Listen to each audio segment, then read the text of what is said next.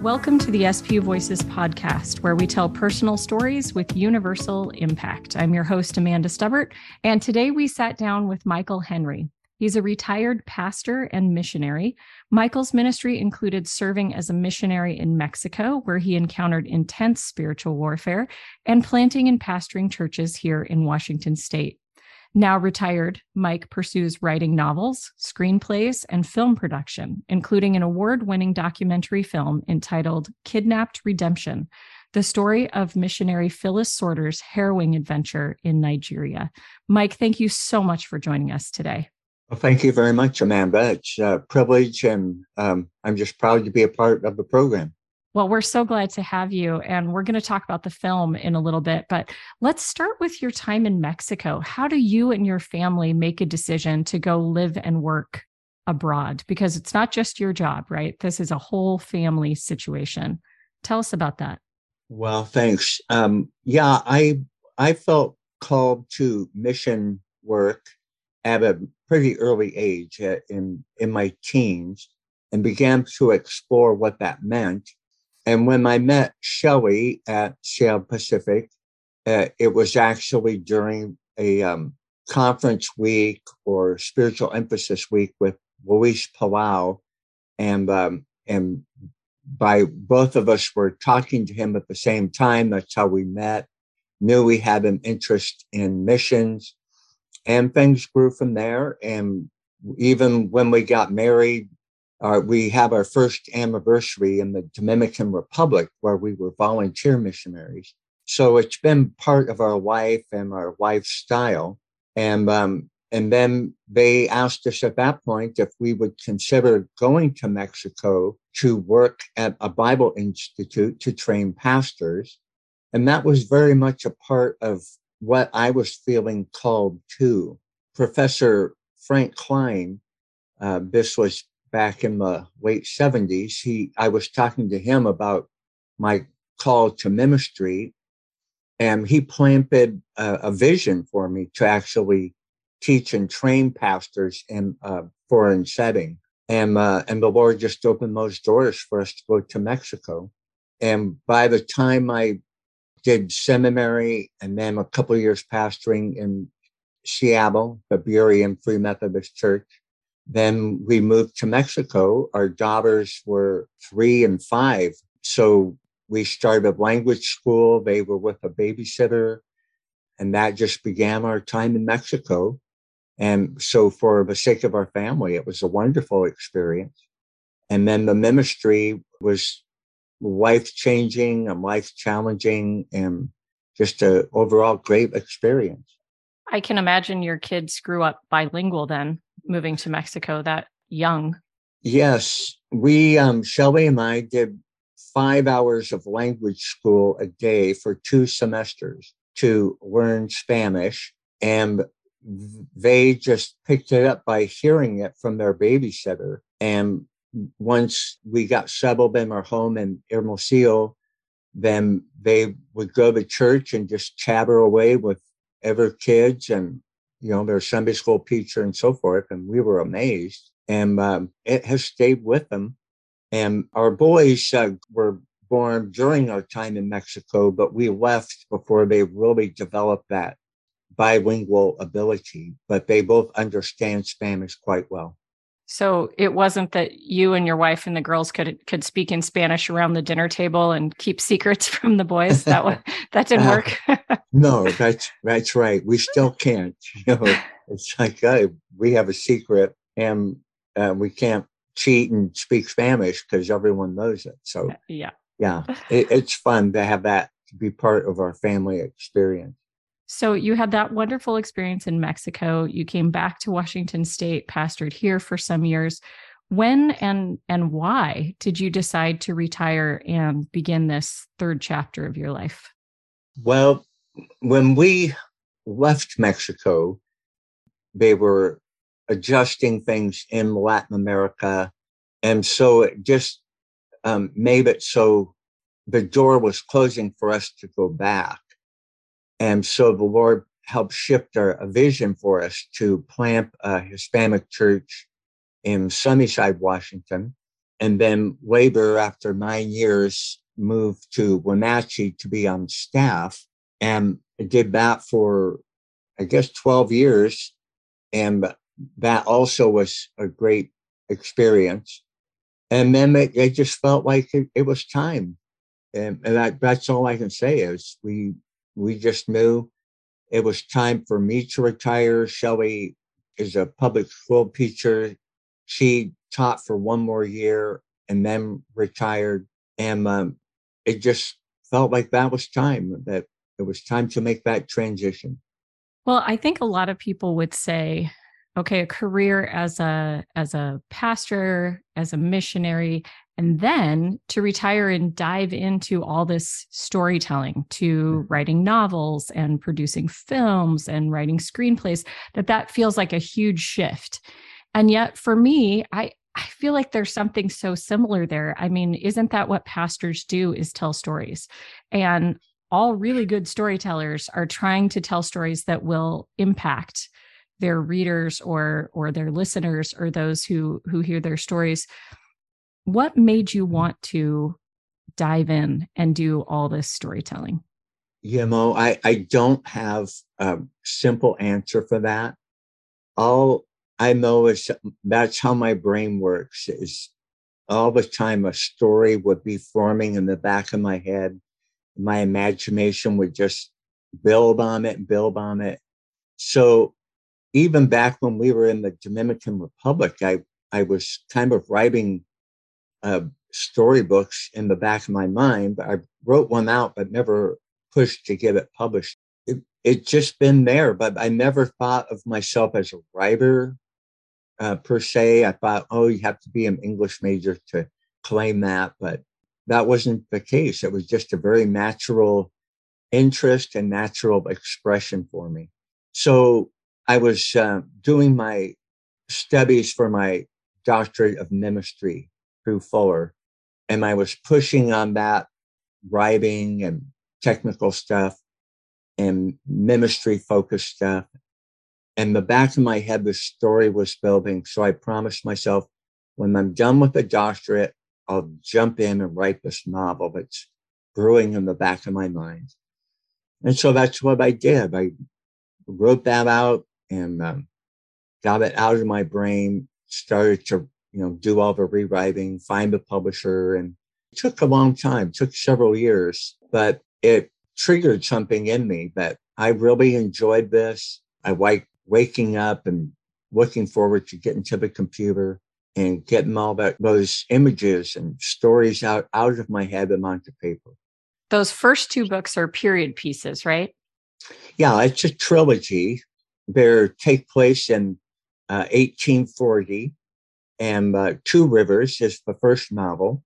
It's about a young Methodist preacher who leaves New York to go be a missionary to the Native Americans. And he joins a group that goes west with that same purpose. And he has Alan Hartman is his name, has some experiences of spiritual warfare nature along the way that really starts building his faith and building his awareness and intensity and praying and intercession.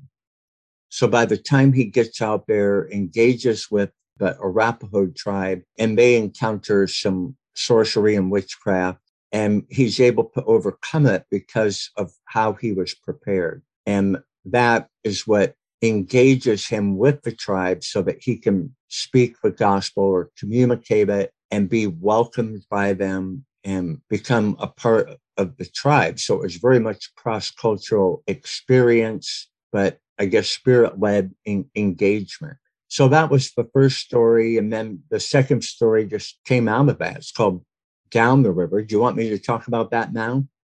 Well, sure. But um, I, I also want you to talk about your third book because that is just coming out this month, which is June of 2023 when yeah. this episode is airing. So I want to make sure you whet people's appetites for the new book coming out as well. Oh, okay. I'll try to keep it brief. so the second book is Down the River. And so Alan is called back to Baltimore, the Denominational headquarters, to answer the question why he's not fulfilling all of his responsibilities as a missionary because there had been miscommunication and so forth. On the way back, he stops to visit his friend, an African American pastor, a former slave who had taught him the spiritual warfare in the beginning. So he stops to visit and discovers that he had been kidnapped and taken down the river to a slave plantation. So then Alan changes his journey and goes to rescue Deacon Abraham. And, and so the story is how he gets down there, how having no idea where to go, but being led by the Lord and by faith, he um, is able to uh, rescue him. And then the third book picks up there. It's called The River West. And it's the journey of how they get Deacon Abraham back home and then get Alan to clear his name and get back out to his Arapaho village. And so that book, um, The River West, should be out this month. And we're moving very quickly in that direction. Well, let me ask you this spiritual warfare, cross cultural situations, even slavery, like these things are still around today. Why did you choose this particular time period to set all your stories? Yeah. Well, I was doing ministry in Mexico and we were encountering demonic situations, demonized people. Um, I had to learn how to help with that, to learn how to cast out demons and do inner healing work and the deep level of discipling to get people to walk in new faith uh, with Jesus rather than falling back into their old habits and patterns. So in learning all that, I thought, wow, I maybe I should write a book. But at the time in the 90s, there were a lot of books out about spiritual warfare. And I thought, oh, just no point adding to that. But I should maybe write it in a fictional way, but then I don't want to look like I'm copying Frank Peretti's books. maybe if I put it in a, a missionary setting, and my interest, just as a hobby, is researching the Old West and the fur trade era and the Native American spirituality. So I thought, oh, that's a good fit. And then I learned in that research that the Arapaho were very spiritual people uh, well, like many native groups, but they in particular were known for being religious or, or very spiritual. And so it just made an easy connection. And so I did all that research and, and put it together, but it, it just felt good to me to do it that way. Mm-hmm. That's where you felt comfortable. What time yeah. period? I, I totally get that. So let's talk about how you ended up producing this award winning documentary about Phyllis Sortor, which is back to cross cultural situations, back to ministry, and, and such an exciting story. Tell us how you got to be a part of that film. Well, the same month that I began uh, work on staff at the uh, Wenatchee Free Methodist Church, now called Sage Hills, Phyllis came to be a missionary speaker. And I was the missions pastor among my responsibilities. And so I said, Hey, you know, what can we do? And she said, why don't you bring a team to Nigeria and help build a school? At first, I thought, wow, I've just heard all of these ad- adventures and I can't say no because I didn't want to seem like I wasn't brave enough to join Phyllis in this work. And so I said, sure, we'll do it and uh, put together a team. And within nine months, we were there. And um, we were at the ground level of starting construction of a school in a Muslim community. So there was some tension there, but it worked out beautifully. Each year I've gone back, it's been beautiful. So it was meeting Phyllis then and getting to know her, working with her. And then when we heard she was going to come and speak at our church for a missions conference, but she was kidnapped. And so we began praying and engaging with, you know, thousand member people to pray for her safety and her release. And then she was released and wrote a book about it, came back and told the story. And I, I said, because my oldest daughter, Audrey, was working with a film producer, I, I just thought, well, Phyllis, why, why don't you make a movie? And she said, well, can you look into that for me? And so I thought, well, why not? It sounds fun. So I got in touch with my daughter and the producer she worked with. And one thing led to another. And then it was decided, let's go with a documentary. And then I connected with Andy Yardi, who became the director and editor and one of the videographers because he does a lot of missions videos. And I said, Hey, I don't know how to make a documentary. Can you work with me? And he felt ready to join that team. Mm-hmm. We hooked up with another cinematographer that we both knew, uh, Yayo Ahumada. His family lived in our town, went to the church that we went to. And so we have a lifelong connection with him. So it just came together. We went over to Nigeria, did the filming and put it together. And with those guys and their amazing talent, it just flowed together. And Andy did the editing and we worked together on that and just came out with a beautiful film that tells her exciting story. And I'm proud of it. And I, I think it really shows what courage and faith can do when they work together. Yeah. Yeah. That's a pretty amazing combo, isn't it? Yeah. The film is is fantastic, and by the time this podcast airs, you will be able to find that film, find Phyllis Sortor's film, um, Kidnapped Redemption, streaming. So Google that yeah. now and make sure you watch it soon. It's fantastic. It's, it has been on YouTube for a while, and there might be some other platforms uh, where it will be out soon. So yeah, um, yeah, you can watch it, um, and, and I think it's very inspirational. I agree. I think it's extremely in- inspirational for everyone who wants to take a few minutes to just absorb that story. I think someday that documentary will be picked up and turned into a major motion picture, and um, I think maybe Meryl Streep could play Phyllis Sortor. That's yeah. my that's my casting choice. Someone else said Glenn Close, but someone awesome, yeah, someone awesome can do it. Well, I was just going to say she was seventy two when she was kidnapped and went through that ordeal, and uh, so I think you're right. Um, Meryl Streep or Glenn Close or someone like that could could maybe pull it off. I always put myself in in the position of someone going through whatever they're going through and you think what would I do in that situation and I can't imagine going through it the age I am today much less in my 70s. It's it's pretty amazing and talk about courage and faith married oh. together. It's such a good story. Phyllis is just a woman of courage and tremendous faith. And yep. the 2023 SPU Alumna of the Year. So, congratulations yeah. to Phyllis. All right. So, I'm fascinated by your seemingly divergent careers, but like we said, I I also see that major overlap of storytelling, um, and then the vocations of your children. If if let's make sure I have this right, you have a nurse, an actor, a Coast Guard officer, and a firefighter. Your four children. Yes do you think your love of story and and aiding humanity and the community has rubbed off on them? It sure seems like it just by looking at their careers. Yeah. Well certainly adventure is part of our lifestyle i guess. So they and they've all stepped out in faith. Like audrey is the actor and she graduated from spu and she said i don't want to wait. Like i need to move to la so i took her down there and our little church commissioned her as a missionary to Hollywood.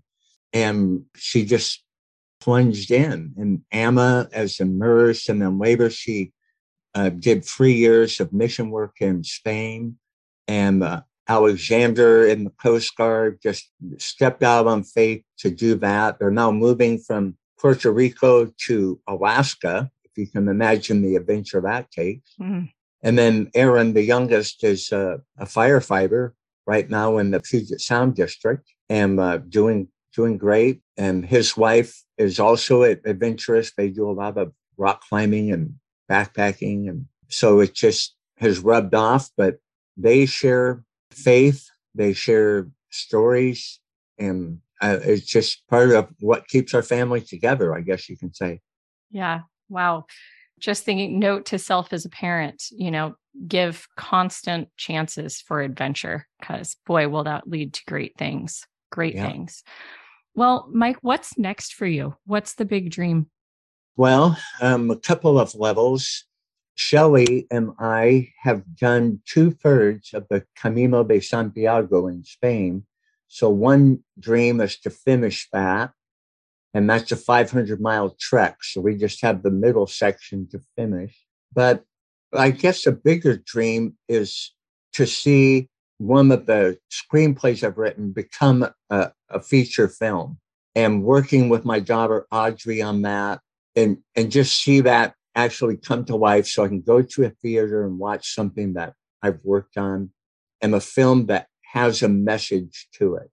So in like the novels, if I write something that's a faith-based Western and want to see it, you know, present the heroes as people of faith and not as psychotic, psychotic bad guys, like many uh, preachers are depicted. Mm-hmm. So just uh, want to speak some life into the cinema, and that includes a solid voice of the gospel in there. Well, that is music to my ears personally, both the way that you are describing that thought, um, sending your daughter off to Hollywood with the blessing and support of your church. Um, I also have a theater degree from SPU, um, psychology as well, but I remember church shopping once when my husband and I were first married, and, and an older couple invited us to lunch after church, as couples do, right? You as mm-hmm. you're trying to be hospitable. Um, and we're going around the table. There was another new couple from the church invited as well, and and we were just sort of going around. What do you do, right? What do you do for a living? And I said I'm an actor, and it was like all the oxygen got sucked out of the room, right. and someone said to me, well, you aren't going to Hollywood, are you? And I was like, I hope so. you know, I mean, it's just like, was this such an odd reaction to me because I thought, wouldn't you want me to go to Hollywood if I could bring some light and some hope with me? It just seemed like such a strange attitude to me. And and yet I I found that over and over again. So your your family's and your church's view on on Hollywood and storytelling is is such a breath of fresh air and I think it's what the church really needs.